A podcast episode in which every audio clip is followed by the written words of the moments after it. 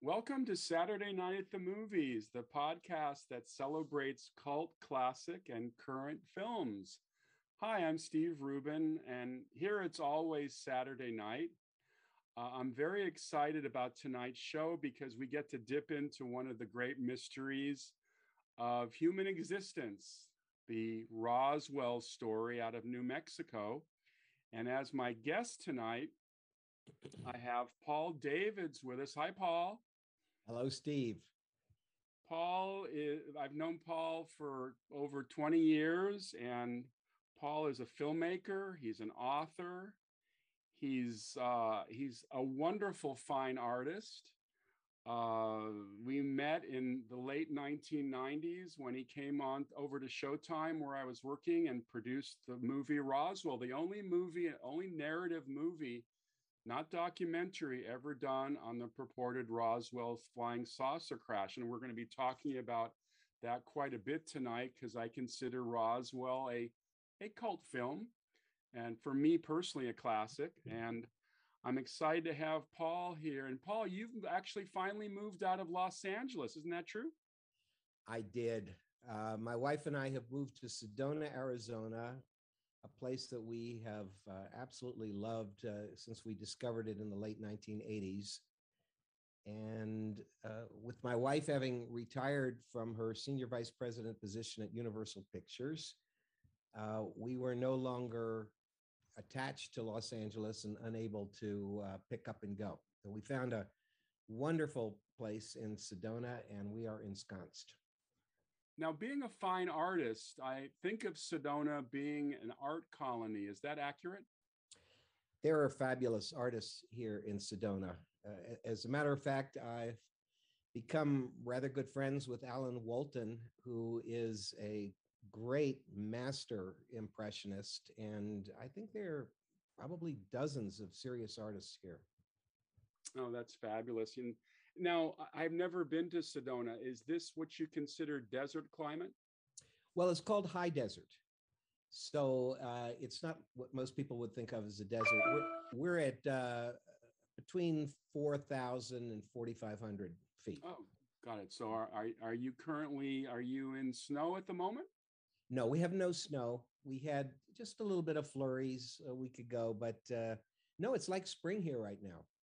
Oh, fabulous. Well, I I love Arizona and that whole area. Of course, I, I am kind of a child of the desert because I've um, I always tell this story that my family trip every year when I was growing up was uh, my dad was a card player and loved to go to Las Vegas. So my very first trips as a, a child were in the car crossing the Mojave from Los Angeles to get to Las Vegas, and there was just something mysterious about the desert. Now, this coincided with me going down to my the- local theater. I lived across the street from the old stadium, Fox West Coast Stadium near Pico and Robertson.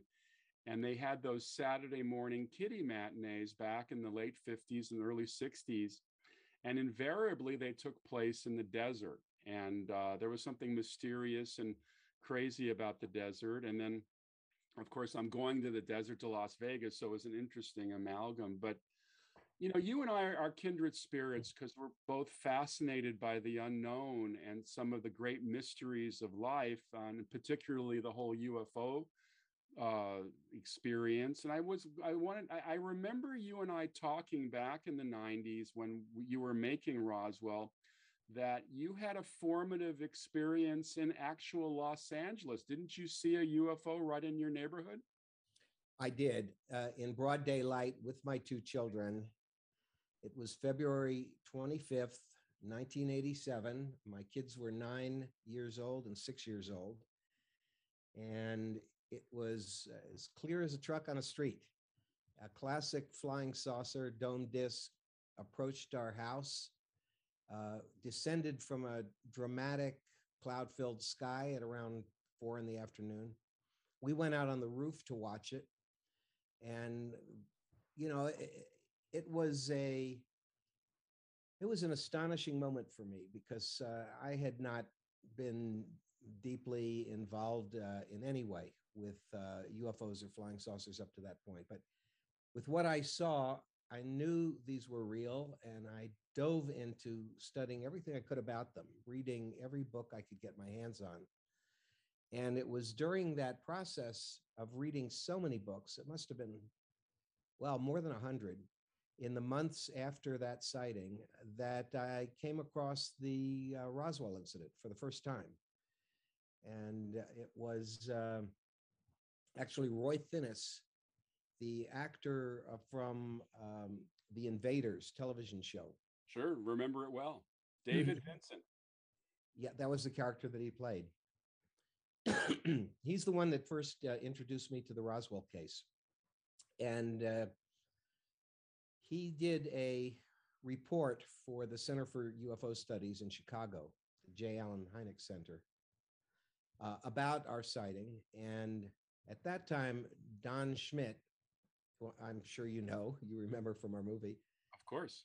Don uh, was then the director of special investigations for the Center for UFO Studies in Chicago. And he ended up coming out to my house and having me describe everything, walk through it. He talked to my kids, did a report for the center.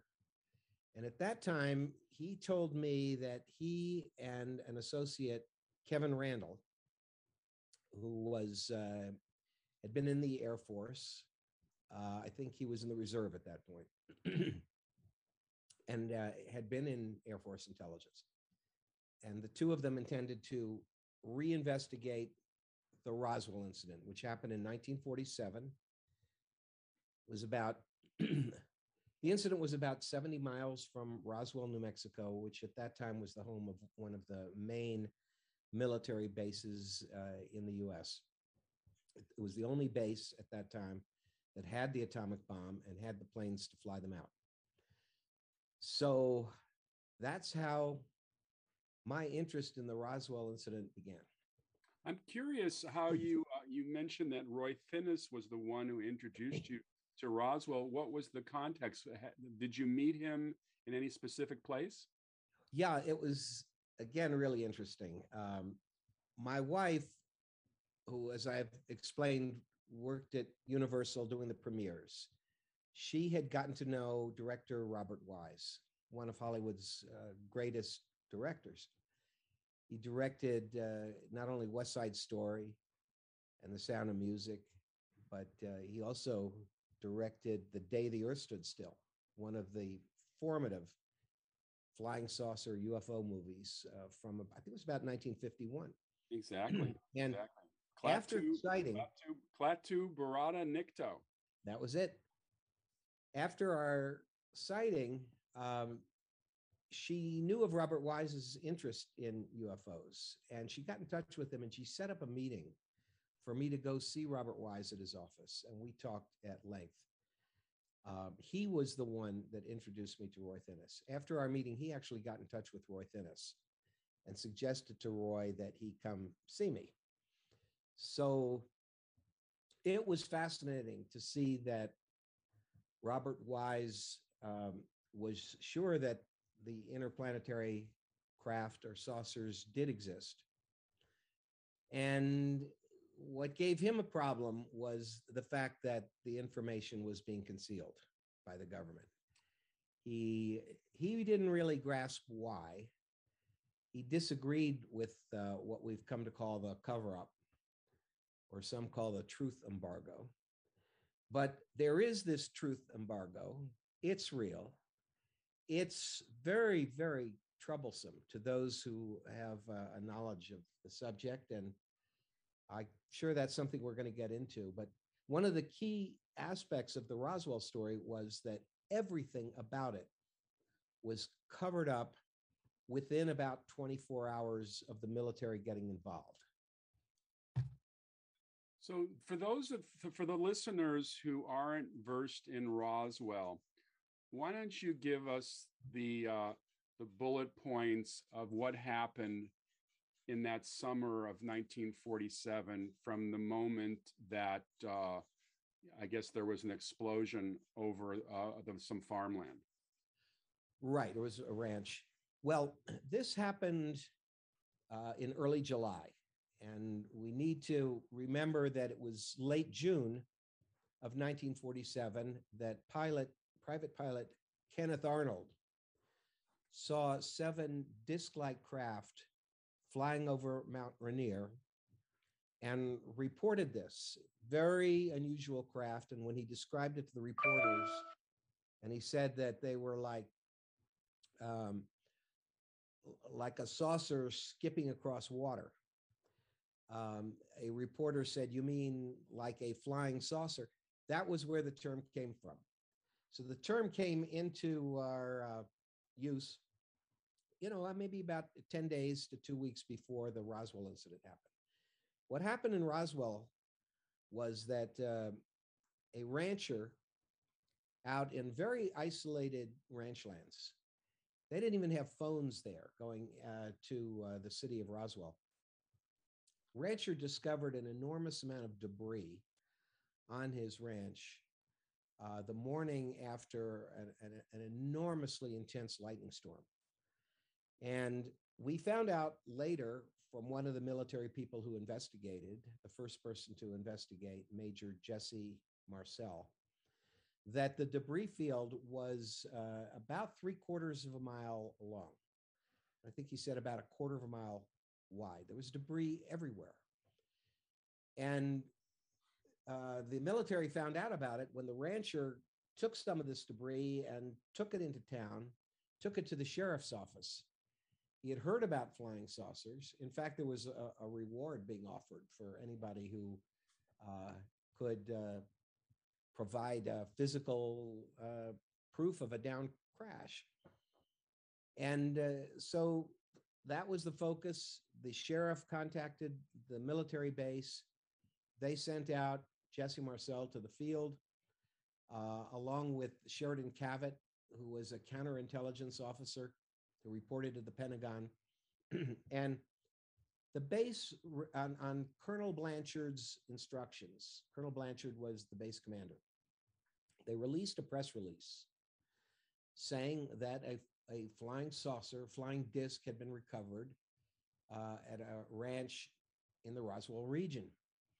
And this was electrifying to the public, except for the fact that the base retracted the story within 24 hours and said, you know what? It was all a mistake. This was just a downed weather balloon.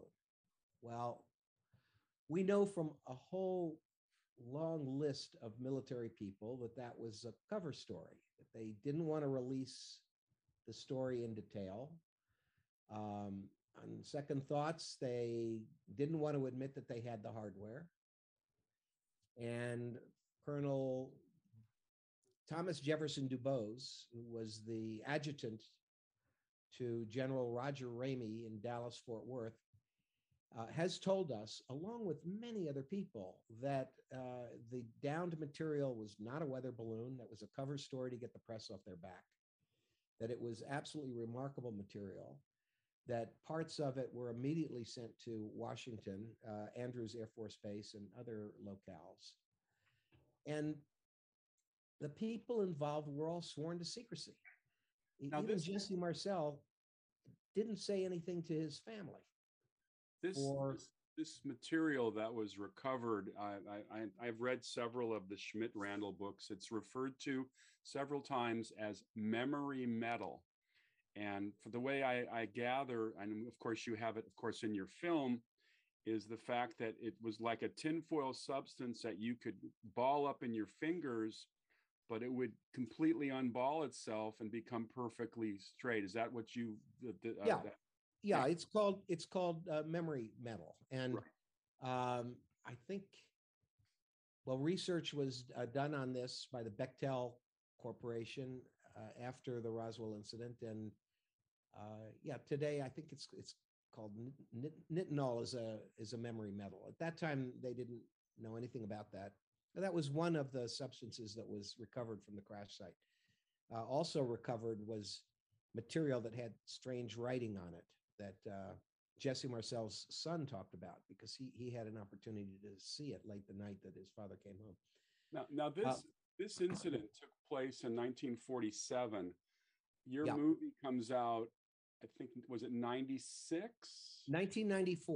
1994. So for let's see, that's 47 years later. How why do you think it took so long to get a Roswell movie going? Well, the first thing to know is that everyone involved was sworn to secrecy. Not not only were they uh, warned not to talk about it or confirm anything about it, all the military people, but the townspeople who knew about the details were actually threatened. This thing was covered up and buried. Someone at a very high level wanted this thing uh, erased from the public consciousness. And they did a very good job of that because uh, it, it didn't even show up in discussions of UFOs for a very long time until I think it was in the mid 1980s. Mm, Jesse Marcel uh, came forward and said, I'm not going to keep the secret anymore. I'm going to tell the truth. This was material that was not made on Earth. It couldn't have been.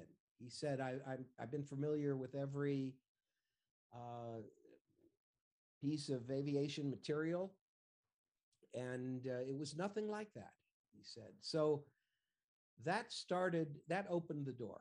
And then you by, had. By, by the way, Paul, I have to say, at being aware of all this over the years, that Jesse Marcel is one of, for me, one of the key witnesses in this whole thing because this wasn't a a standard enlisted man who went out in a jeep and thought he saw something. This is an Air Force intelligence officer trained to recognize uh, what are established, uh, you know, materials. And I think that now, working always, working at a base that had the nuclear bomb. Right. I mean, this this this is the only U.S. base in the United States in the world, perhaps. I guess that's true. That was flying nuclear bombers. Uh, yeah, no, that Jesse's testimony has always been quite extraordinary. So, so walk us through how you got this movie going. Well, that was a long and and difficult process. Um, I mean, my involvement started with my intense conviction that the story needed to be told.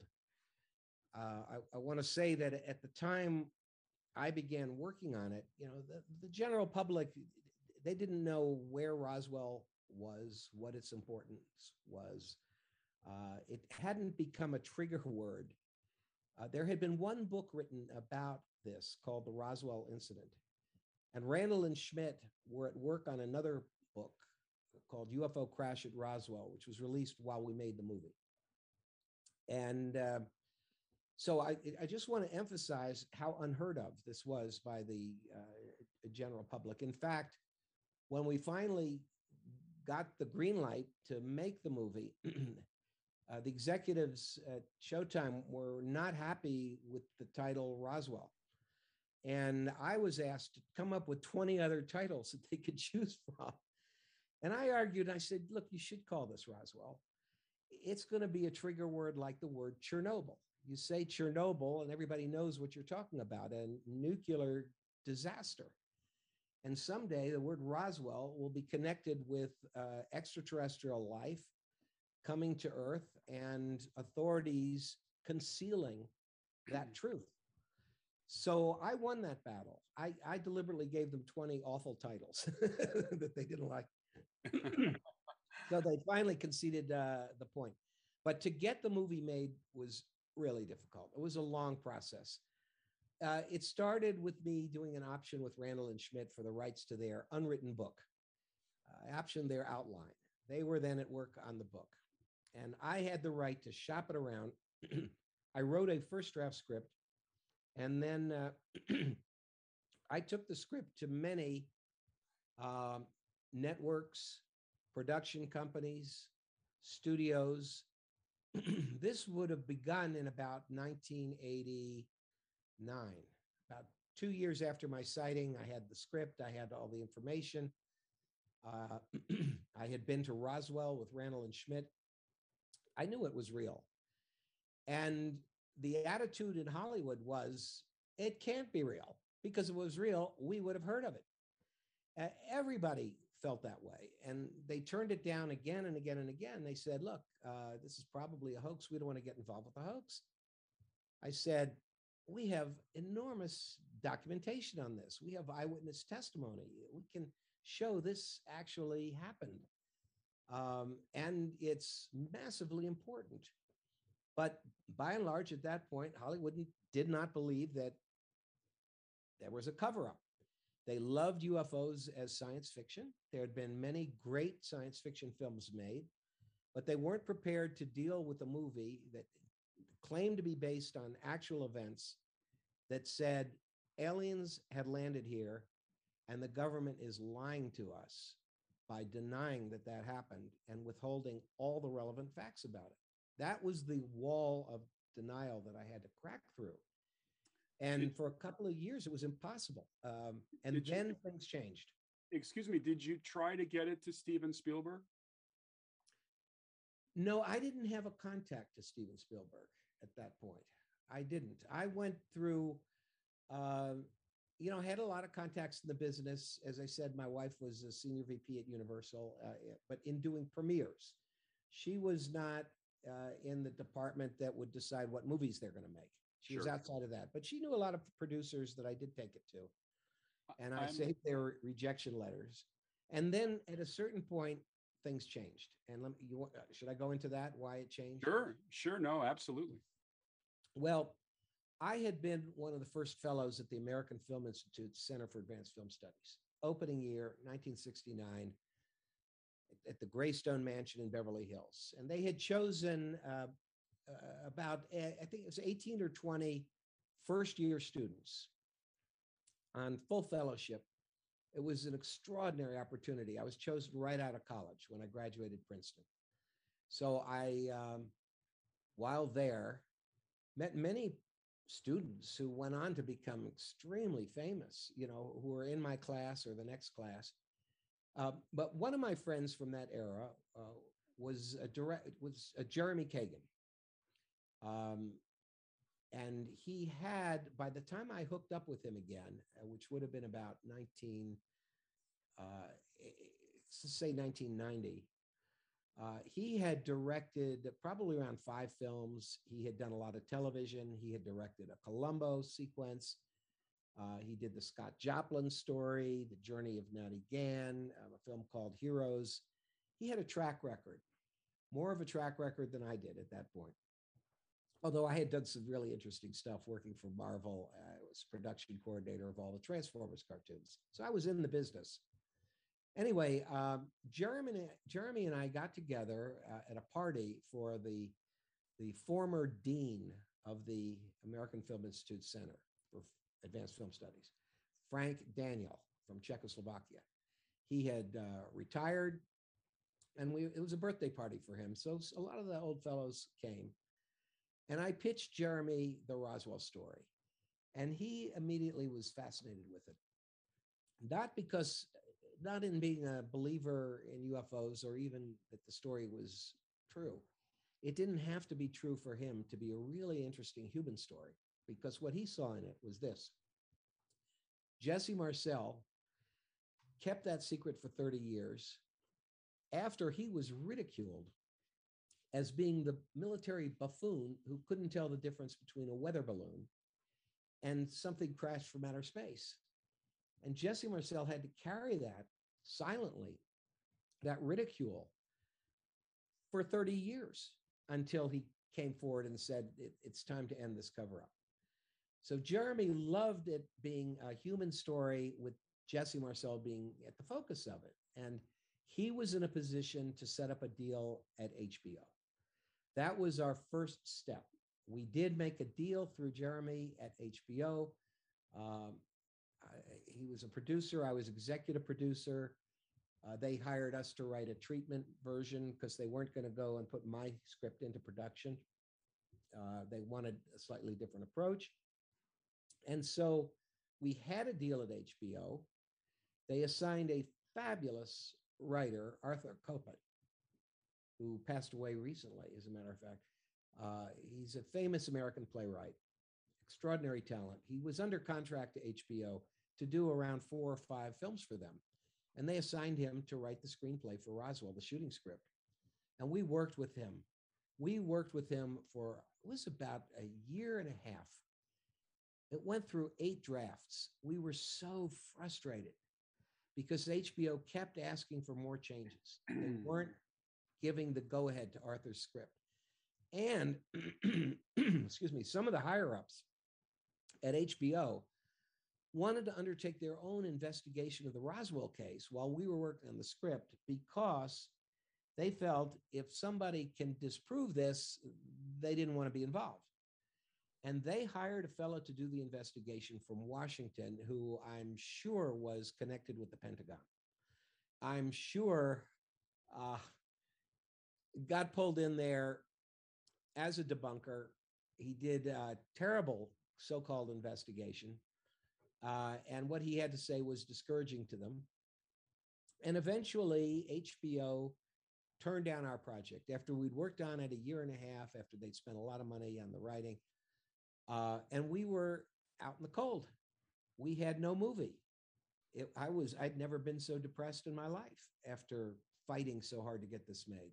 And then, then Steve, everything turned around again. I don't know if you have another question before I tell you why it turned around again. No, no, this is fascinating to me. Keep going. All right. So what happened was Ilene Kahn, who was a producer connected with HBO, but her contract didn't require her to do everything for HBO. So when HBO said they were no longer interested in our movie, they said they would rather make uh, the attack of the 50 foot woman with Daryl Hannah. That would be their flying saucer movie instead of making Roswell. I was devastated. But Ilene said, Look, I know people at Showtime. Maybe we can get them to do it. And she, uh, we'd had eight drafts of script, and the draft I loved was number five. And I felt when they pushed Arthur to do six, seven, and eight, draft with uh, with their lousy ideas that they by the draft time was draft date they had ruined the movie. So Ilene said, "What should I show them?" I said, "Draft number five. She took that to them with the book UFO Crash at Roswell, and they uh, they started reading it at a uh, not the highest level, but she called me in a couple of weeks and said, you know, so and so likes it there. It's getting kicked upstairs. I was so discouraged at that point. I, I had a negative attitude, like, yeah, yeah, okay, you know, right. Who, who, was the point person at Showtime at that time for the project? You know, uh, the earliest point person was it was it Joan Borstein? No, it wasn't. It it it it was a lady. I remember her first name was Barbara. I don't remember. Oh, Barbara Title. That was it. Yeah, yeah, Barbara Title was running mm-hmm. Showtime at that time. I mean, she was the key creative there. When I, when I got to Showtime in '92, um, uh, they were going through some transition. Uh, they they were not known for movies, uh, although they made some rather low budget exploitation kind of. I won't call them totally sleazy, but they were kind of late night uh, thriller types. Um, and then uh, Barbara came on board, and she got. I think she had a kind of a classy sense of taste. I think that's who you were dealing with. Yes, Barbara liked it. she kicked it upstairs, and soon I got a call from Ilene saying, "Look, everybody at Showtime has read it. They all like it. They want to do it." And I was flabbergasted. I mean, that was one of the greatest days in my life to hear that but there were a lot of buts attached to it. Okay. Um, I did hear right away the very promising news that they wanted to boost the budget from what HBO was willing to spend. HBO had kept cutting our budget to the point that we didn't know how we were going to make it. Showtime upped the budget substantially. Uh, and she said, but you guys are going to have to take a salary cut in your contract. of course. we agreed, Jeremy and I agreed to that and uh, but everybody was happy and and finally randle and schmitt got paid uh, some good money and but there was still a big but attached to this contract this deal. That was we had to find an actor to play jesse marcel that they wanted that they would agree to because for them this was going to be what they called a tentpole movie. Right. That meant it's like a summer tent pole like it it's the tent the pole that holds up the studio, you know, for the summer. because Sure. they were going to publicize it like crazy. They were going to make it so everyone in the country knew there was this movie coming called Roswell. By the way, later when they released it on video and DVD, they, they added the subtitle, what was Roswell, the UFO cover up. But originally the movie was just released as Roswell. And this was before there was that Roswell television series, right. which was uh, not serious. You know, it was more of a uh, science fiction spoof kind of thing. Uh, ours was the serious movie where we were taking the testimony of the people that were there and we were dramatizing it and we were trying what we wanted to say to the world is this happened you haven't heard of it but it really happened here's how they put the cover up into effect and they've been lying to you about it ever since so we wanted to be that breakthrough you know like the china syndrome let's say or uh, you know some of the other films that have um, let's say um, broken through almost like a whistleblower to bring something to the public consciousness that was really important. You know, all the president's men, Watergate. Well, this this Roswell is on that scale. Gi- Given given how paranoid film executives can be, and obviously the HBO people went a little bit overboard, was there ever that concern at Showtime that the government might intercede and try to stop the picture? You know, they had a very um, sort of ballsy attitude, which we loved. I think they didn't they didn't care. It was like they they, you know, if this was going to taunt the government and flaunt this in their face, they were going to go for it. Um, what I heard was that uh, all of these uh, people, the higher ups at Showtime, personally believed that this had happened. They had heard about it before. Uh, They believed that there was a cover up. However, they made us make the film in a way that left a little window of ambiguity. So that was okay. That that that that was okay. None of us has the debris from the flying saucer to hold up. And although I will say that I want to say that the government has military has continued to issue false stories about this. It's it's been almost an act of desperation for them to withhold the truth. and I think that that's starting to crumble regarding UFOs. Now they call them UAP, unidentified aerial phenomena. It's starting to crumble with the release of some information, but they're only going back to around 2004. They don't want to talk about anything that happened before that. They're ignoring everything that happened before that. So Now it's, Um, it's 27 years since the movie came out. Um, looking back at the film today, how do you feel about Jeremy's work on it? it was masterful. Jeremy is a is, is a brilliant man. He's an intellectual. He comes from a long line of rabbis, by the way, and uh, he has a very great sense of humanity. I admire him so much, and we've been friends ever since to this day. Um, I think the film came out extremely well. I, I wouldn't want to change it for what it was. I keep hearing from people that it opened their eyes, that they've seen it 10 times. By the way, it's a little bit hard to find today. I think it, it's been somewhat suppressed in recent years. Uh, they Well, haven't put well, it show- online for streaming. Yeah, Hmm. Showtime. Showtime made a bushel of original movies uh, there. In fact, after Barbara left, Jerry Offsay came in as the president of programming, and they were starting to greenlit 30 movies a year. So they went whole bananas into the film business.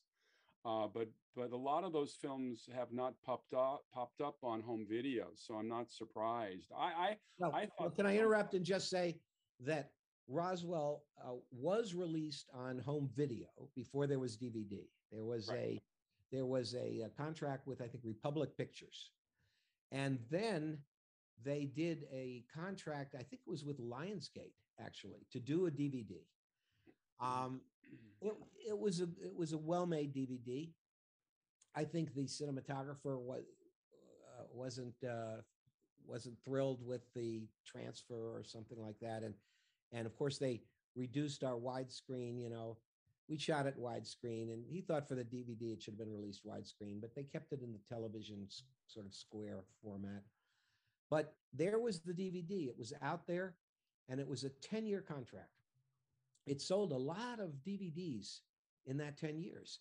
And it was at the Roswell UFO Museum. It was a big seller there. But when the contract was over, they did not issue any other contract. You just had to look for a used one. It wasn't available anymore. And that, you know, that ended. Um, it's hard for me to remember the year. I'm sure it's been at least 15 years now since that ended. And they never put it online for streaming and they never made the DVD available again.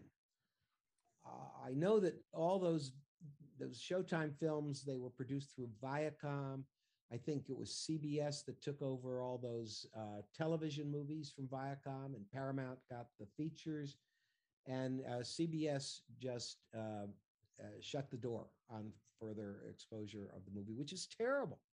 No. It's terrible. But I'm going to say that uh, all of the major networks participated in withholding this information, covering up, having false documentaries, and uh, participating in the stream of official lies about it for decades. And our film challenged all of that. So I don't know if that has anything to do with the fact that the film sort of disappeared. I mean, you can find it now on Vimeo. If I think if you Google Roswell, the UFO cover up, you will find it online. It had terrific stars in it, by the way. It, it had Kyle MacLachlan of Twin Peaks. It had Martin Sheen. It had Dwight Yoakam in one of his first roles, Charles Martin Smith. We had quite a cast, and it was nominated by the Hollywood Foreign Press as Best Motion Picture for Television of 1994. So why can't you find it now unless you go out looking for some pirated copy? It's well, I'm, gl- I'm glad you mentioned the cast because I think one of its strong points, as and I, obviously Jeremy Kagan knew how to work with actors, and there's a kind of a docudrama feel of realism about the performances that I, I, always enjoyed. I was curious, and I won't give away anything for people who still haven't seen it, and hopefully people will get a chance to see it. But Martin Sheen comes into the story kind of late, and I was curious. His character reminded me a little bit of the Donald Sutherland character in uh, Oliver JFK. JFK. JFK. Yeah. Yeah. And now was Martin Sheen's character in Arthur's scripts or was that added later? No, no, that was in Arthur's scripts. As a matter of fact, Jeremy and I came up with the fact that that character who we called Townsend had to be in the movie. And uh, I'll explain, I'll explain why. But first, I'd like to say that the movie was structured as a flashback. It began um, in um, um, let's see, it would have been 1986. It began uh, when Jesse Marcel was at that point in his life when he was thinking of going public with the story, but he hadn't yet. And we knew that there had been reunions at the military base in Roswell. It was called Walker Airfield at one point. And uh, we decided to use the, the, the dramatic device of a reunion at the base as the key structural point for the movie. So we started with him as an old man going back to see the guys he had served in the military with all those years ago. And he goes back with the intention of pulling information out of them about what happened, what really happened, and the parts of the story that he didn't know because he'd never gotten over the humiliation that he was forced to suffer by being the fall guy in the cover up. So most of the characters, the ones he meets along the way, um, are people that really gave testimony about this. Lewis Rickett, who uh, you know confirmed everything, and and um, the uh, the uh, K- KGFL was the radio station there, the head of the radio station, and uh, there were reporters from back then and other military people. And as a matter of fact, eventually we know that Colonel Blanchard eventually uh, confessed uh, to, uh, I believe the first name was Chester, Chester Lytle, that it was aliens that crashed there. Uh, he told an extremely reputable man with a military background that there had been a cover up, it was extraterrestrial, there were aliens. We know that this happened, you see. But here was the problem and why we introduced this uh, nefarious uh, character, Townsend, that was played by Martin Sheen. There was a document released in the late 1980s called the MJ12 document, which appeared on the surface to be uh, something that had been a secret memo, eyes only memo to um, President elect Eisenhower when he was about to take office, informing him about the Roswell crash and the evidence that there are aliens and that we're being visited, and that this had been held secret by orders of President Truman. This document has been the subject of speculation ever since, I mean, decades. Uh, if it is a fake, no one has ever come forward to claim that they're behind it. Um, there have been arguments on both sides.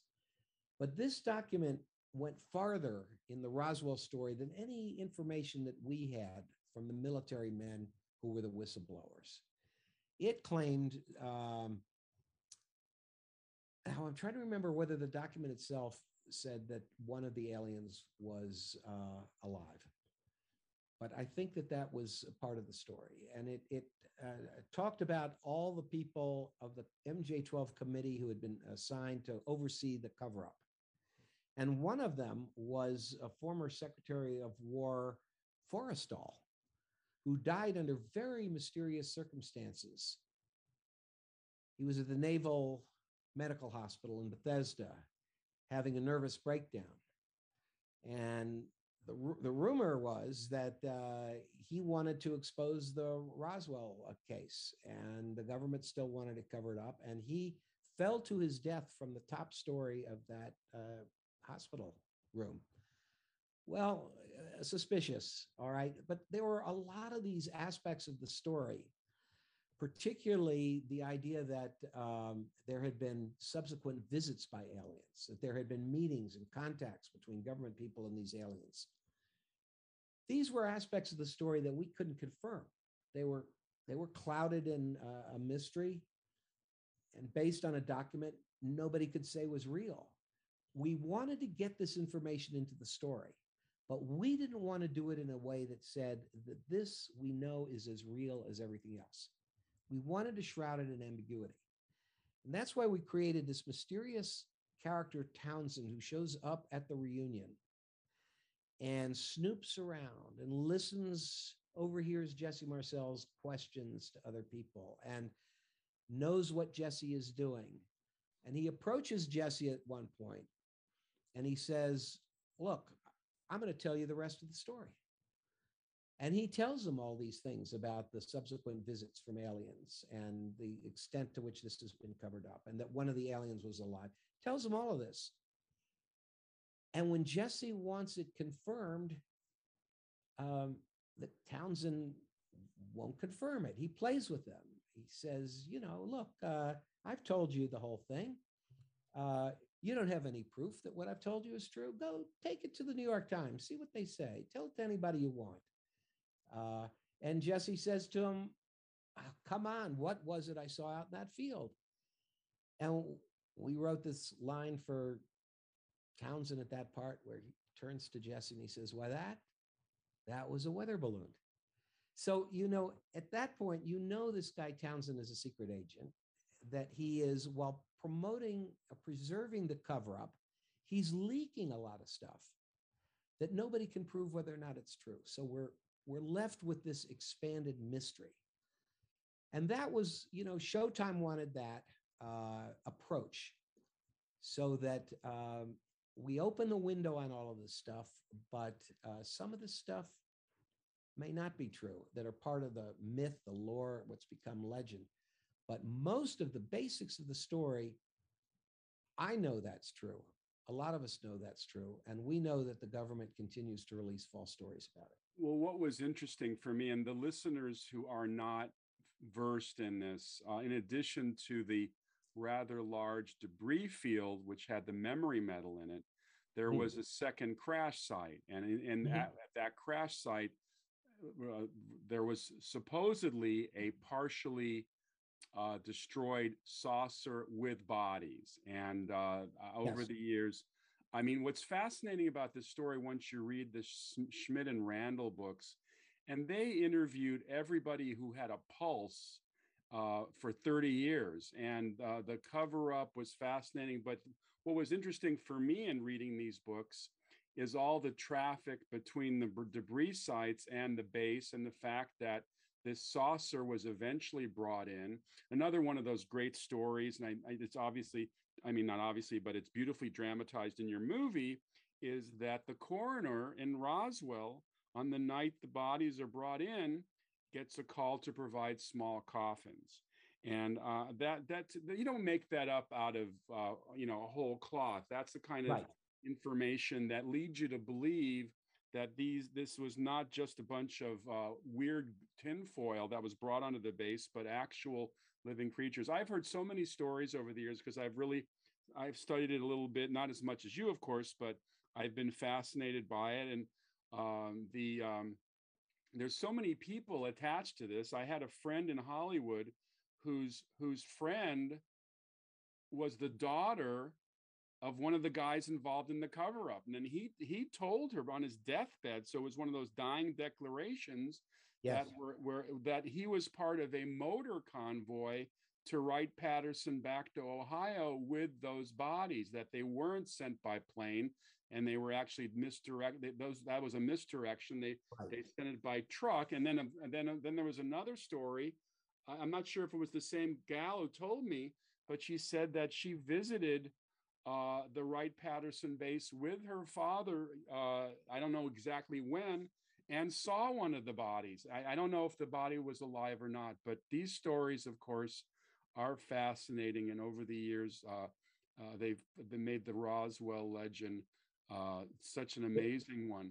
there there is a continuing debate about whether one of the uh, the bodies, whether one of the aliens was uh, alive.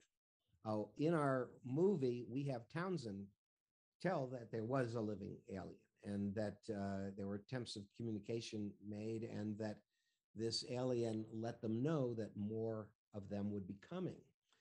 Um, I personally, I don't know whether that part of the story is true. I, I, I have heard that yes, there were four, there were four bodies recovered. Uh, there were guards put on those on those bodies. I've heard it from one of the guards who was actually there. Uh, Don Schmitt arranged for me to hear that testimony at the uh, Museum of Nuclear Energy, I think in New Mexico. Um, and we also know f- from Chester Lytle's uh, description of what he was told by uh, Colonel Blanchard, the base commander at Roswell, that there were bodies uh, recovered that were not human. Um, whether one of them really was alive or whether that whole part of the story is myth, I'm not prepared to go there, you know, myself to say I believe one way or the other. But I think the important thing is that uh, I, I feel that we, the public, have been victims in this. Mhm. Um, you know, the government has its rules for secrecy and for deciding what can affect the national security and what they're going to cover up. And, w- you know, so you could say, what do you mean you're a victim? You know, the government has the right to decide what's the best interest in the country, you know, not to reveal. And they decided they didn't want to reveal this. Well, I feel really, uh, really badly that they've kept that. Let's call it a lie. It's a lie. They've kept that official lie going, uh, you know, forever. And are they ever going to surrender it? Because I think the public has a right to know that not only are we not alone in this universe, but aliens have come here. They still come here. They have craft doing things in the air. We call them UAP, unidentified aerial phenomena, that our military can't duplicate. They've begun to concede that officially through certain Navy vi- uh, videos. There's been a lot about this, stories in the New York Times. This has all been within the last two to three years.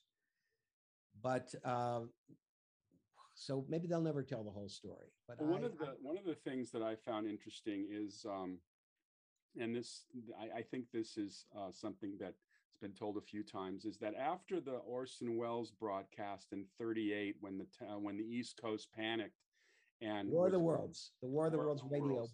Exactly, that the uh, government did some of their own thinking and decided that if the American public ever discovered that these UFOs were real, that uh, they would no longer, uh, I don't know if people would run to the hills, but there was a certain concern that people would stop paying their taxes, stop. Well, they, they felt it would definitely cause uh, social disruption. right. There was a Brookings Institute report done on this for uh, Cong- Congress, I think in 1965, about the, it was called about the peaceful applications of uh, discoveries from space. But they even, that committee um, on the Brookings report, even went so far as to say that as we visit the moon, because this was 1965, it was four more years till we got to the moon. They said if, if we find even remnants of some ancient civilization there, that uh, this should probably be withheld from the public until there had been enough preparation of the public to be able to accept it without social disruption, because they felt it would impact on religion. Scientists would be demoralized. Um, it could uh, affect um, faith in the dollar and the 30 year mortgage and you know cause financial chaos they had all of these reasons why they felt it should be secret now a new reason that i think that the secrecy has been maintained uh, has become very clear by um, um, uh, military uh, former military man captain robert salas who has held a, a couple of press conferences on this the national press club in washington that there are now uh, military people doing the whistleblowing who had been involved with our international our intercontinental ballistic missiles the people in the silos who had the responsibility to push the button if the president ever ordered it. And salas was one of those people. And he and others have come forward to say not only the UFOs real not only have they uh, done surveillance of our nuclear bases but they have actually put our missiles, our ICBMs carrying nuclear weapons, put them out of commission, 10 missiles at a time, as a, a kind of a show of what they can do, put the fear of God into us, but that it's happened again and again. Uh, it happened at the, uh, at the uh, Minot base in North Dakota, happened at the Malmstrom base uh, in Montana. And so if you're the military and aliens are shutting down one of the main strategic weapons of our defense you want that to get out to the public? Well it is getting out to the public through these whistleblowers and they're very credible people. I think that this is one of the reasons also that the story has been kept secret and continues to be secret that they were Well, afraid I- of this confession uh, uh, that this is fact. Well, would I would hope, uh, and uh, obviously with a little levity here, uh, that the the aliens would be uh, nonpartisan and be doing the same thing to the Chinese and the Russians, uh, which would be nice. We have the Uh, reports. We have the reports of it happening to the Russians. We also have one report of something that happened in Russia where the UFOs were there and an intercontinental ballistic missile with nuclear warhead was actually activated, activated for launch. And they, in panic, had to figure out how to shut it down before it was launched. So, how do you explain that? You have that happening too.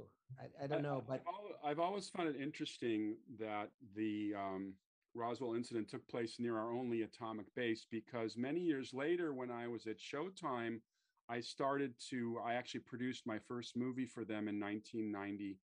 Uh, excuse me, 2001, which was Bleacher Bums, the baseball comedy. But I, I had acquired the rights to uh, the book uh, Bentwaters uh, Yes. about the Oh, yes. Waters. Yeah, we and I, I picked the wrong time to bring it to Showtime, Paul, because whereas when you were dealing with the hierarchy in the earlier 90s, there was a certain belief in it. Uh, the next executive team did not believe at all in UFOs, and even Oh, despite getting great coverage for the book. Um, but I also uh, noted that uh, Bentwaters uh, was also a U.S. base in England where nuclear weapons were stored as part Right. of the NATO defense. So I always thought that it was interesting that that UFO incident also involved nuclear, Nuclear. observation. Now, uh, I know our listeners will be interested to know that the latest defense bill, thanks to Senator Marco Rubio, and um, he's a Republican, and there's a Democratic senator. Um, I'm trying to remember her name, but I'm blocking on it right now. Anyway, two senators, one a Democrat, one a Republican, uh, forced into that defense bill requirements for military reporting on all of these incidents at nuclear bases henceforth. Uh, and there are rules about the reporting. There'll be uh, reports in secret to uh, Congress, but the Pentagon um, and uh, it has to come clean about this under law now because it's been signed by Biden. Uh, there will be a watered down version of it released to the public uh, annually that will be uh, redacted. You know, they're not going to tell us everything, but um, the, um, the, the ball is rolling now, so that uh, Congress and the Senate won't be lied to uh, from this information being withheld. Because when you force the military people who are the witnesses who have these experiences to uh, shut up and not disclose anything they know about it because it's highly classified, the information never gets to Congress. So I guess some feel this could be progress. Others are suspicious and say, you know, it just gives them another mechanism to continue lies and cover up. We don't know. Well, Paul, um, you know, it's I, first of all, I want to thank you for producing the Roswell movie. I think you did a great service to all of us out there who believe in these events and and not just the documentaries, but uh, taking it to a narrative thing was was a great experience. I had a ball, by the way. I went out to Van Nuys Airport when you guys were shooting. Yes. Uh, you know, as as uh, you know, the, obviously Van Nuys was playing uh, Roswell Army Air Force Field. In fact, I I got a chance to crawl around in Phi, the uh, only surviving B 29 that was flying at that time. And that was yes. fascinating for me. And uh, then I got a chance to show the movie at Caltech as one of our premieres. I'll never forget that day because uh, the film broke, unfortunately, and we had to uh, have a 20 minute uh, break to show the movie. But uh, I mean, we, you and I could talk about Roswell forever. I mean, you, you've also uh, done some wonderful uh, projects involving afterlife experiences. Your your movie, The Life After Death Project, is fascinating. Uh, your uh, Marilyn Monroe Declassified project is fascinating. I definitely want to have you come on again and talk about these subjects because they cross over nicely into the movie, the cult movie arena. Uh, but thank you for your time tonight. I thought that you, I, I really appreciate your background on this. Well, this is a great reunion for us, Steve. And, uh, you know, I love talking about the movie. Uh, I think it came out extraordinarily well. And I think it, it really did get the word out. And I think more than ever, uh, the public needs to be told uh, the whole truth and nothing but the truth. And we're still waiting. I'm tired of waiting. Sure, sure. Well, everybody, you've been watching, I should be saying you've been listening to Saturday Night at the Movies, um, a podcast that celebrates classic cult and current films. Our guest tonight has been Paul Davids, uh, a wonderful producer, artist, author, and definitely a classic Renaissance man. Thank you, Paul. Thank you very much. It was great being with you tonight, uh, Steve, and having this conversation. And Happy New Year to you.